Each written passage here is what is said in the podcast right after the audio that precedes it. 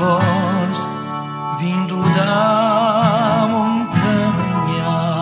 Bom dia, amado de Deus, bom dia, amada de Deus, louvado seja Deus por um novo dia que Ele nos dá, neste dia 23 de dezembro de 2021.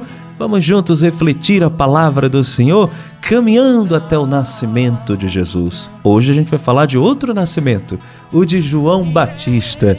Vamos entender melhor? Em nome do Pai, do Filho e do Espírito Santo. Amém. A reflexão do Evangelho do Dia. Paulo Brito.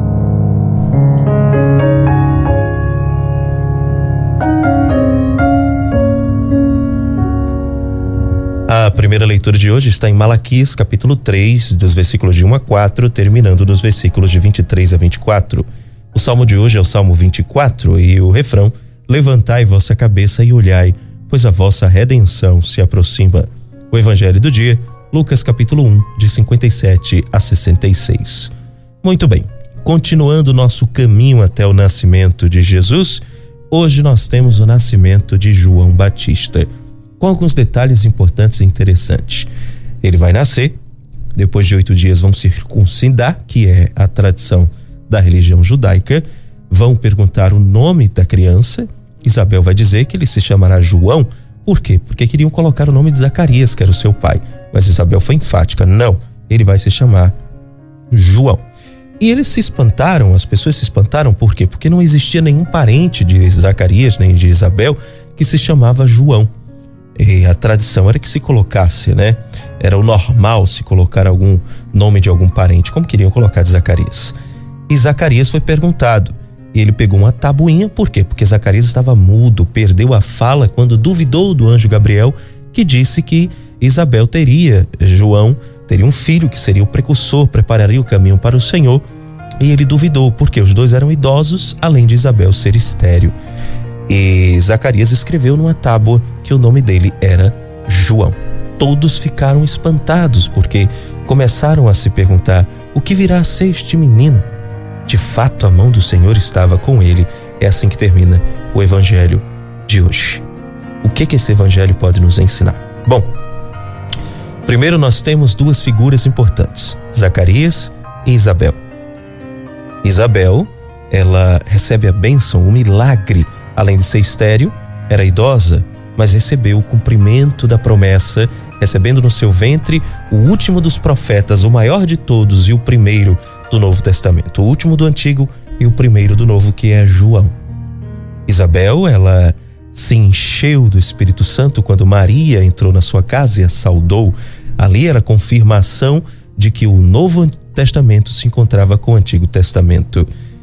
Isabel não duvidou por isso que ela permaneceu em silêncio. Se você observar no, em outros trechos do Evangelho, ela permanece em silêncio por alguns meses antes de proclamar a sua gravidez.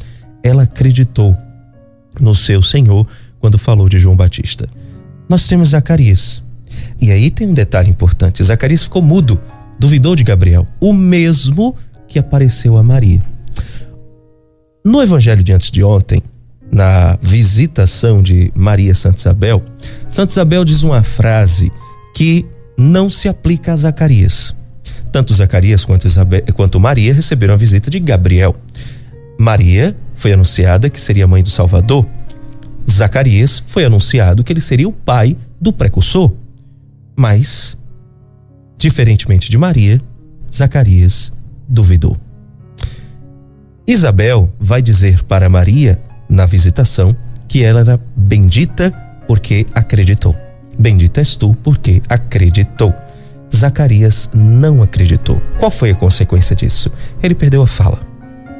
Ficou mudo durante toda a gravidez de Isabel. Isso é uma grande lição para nós.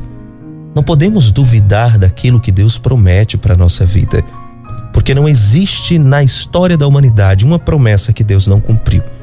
Ele não volta atrás na sua palavra. Se ele prometeu, ele cumpre. Mas se ele não prometer, também não haverá a bênção e a graça que a gente deseja. Mas se Deus coloca em nosso coração que ele vai fazer, não duvide.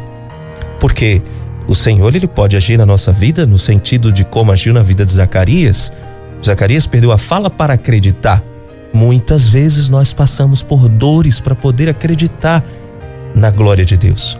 E por que que o Senhor nos permite passar por certas dores? Justamente para a gente acreditar na sua glória. Não foi assim com a morte de Lázaro, por exemplo? Jesus permitiu que ele morresse, esperou que ele morresse para quê? Para mostrar a glória de Deus a todos. E Zacarias está aí, mostrando a glória de Deus quando ele volta a falar. E confirma, é João o nome dele o precursor. Nós temos aí o nascimento do maior de todos os profetas.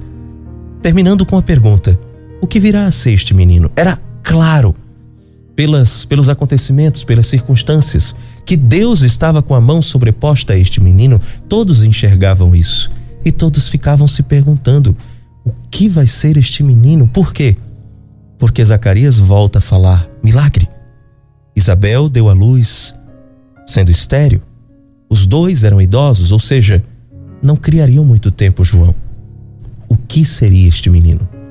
A mão de Deus estava sobre ele. Rezemos. Ó oh, Senhor, ajuda-nos a acreditar na tua palavra e ajuda-nos a ser como João Batista, anunciadores e preparadores da tua chegada na vida de muitos. Ajuda-nos a não cair na tentação de não acreditar nas promessas e nos impossíveis de Deus quando a gente achar que tudo está perdido. Ajuda-nos a sermos mais fiéis e acreditar em Ti. Em nome do Pai, do Filho e do Espírito Santo. Amém. Que Deus te abençoe e te guarde.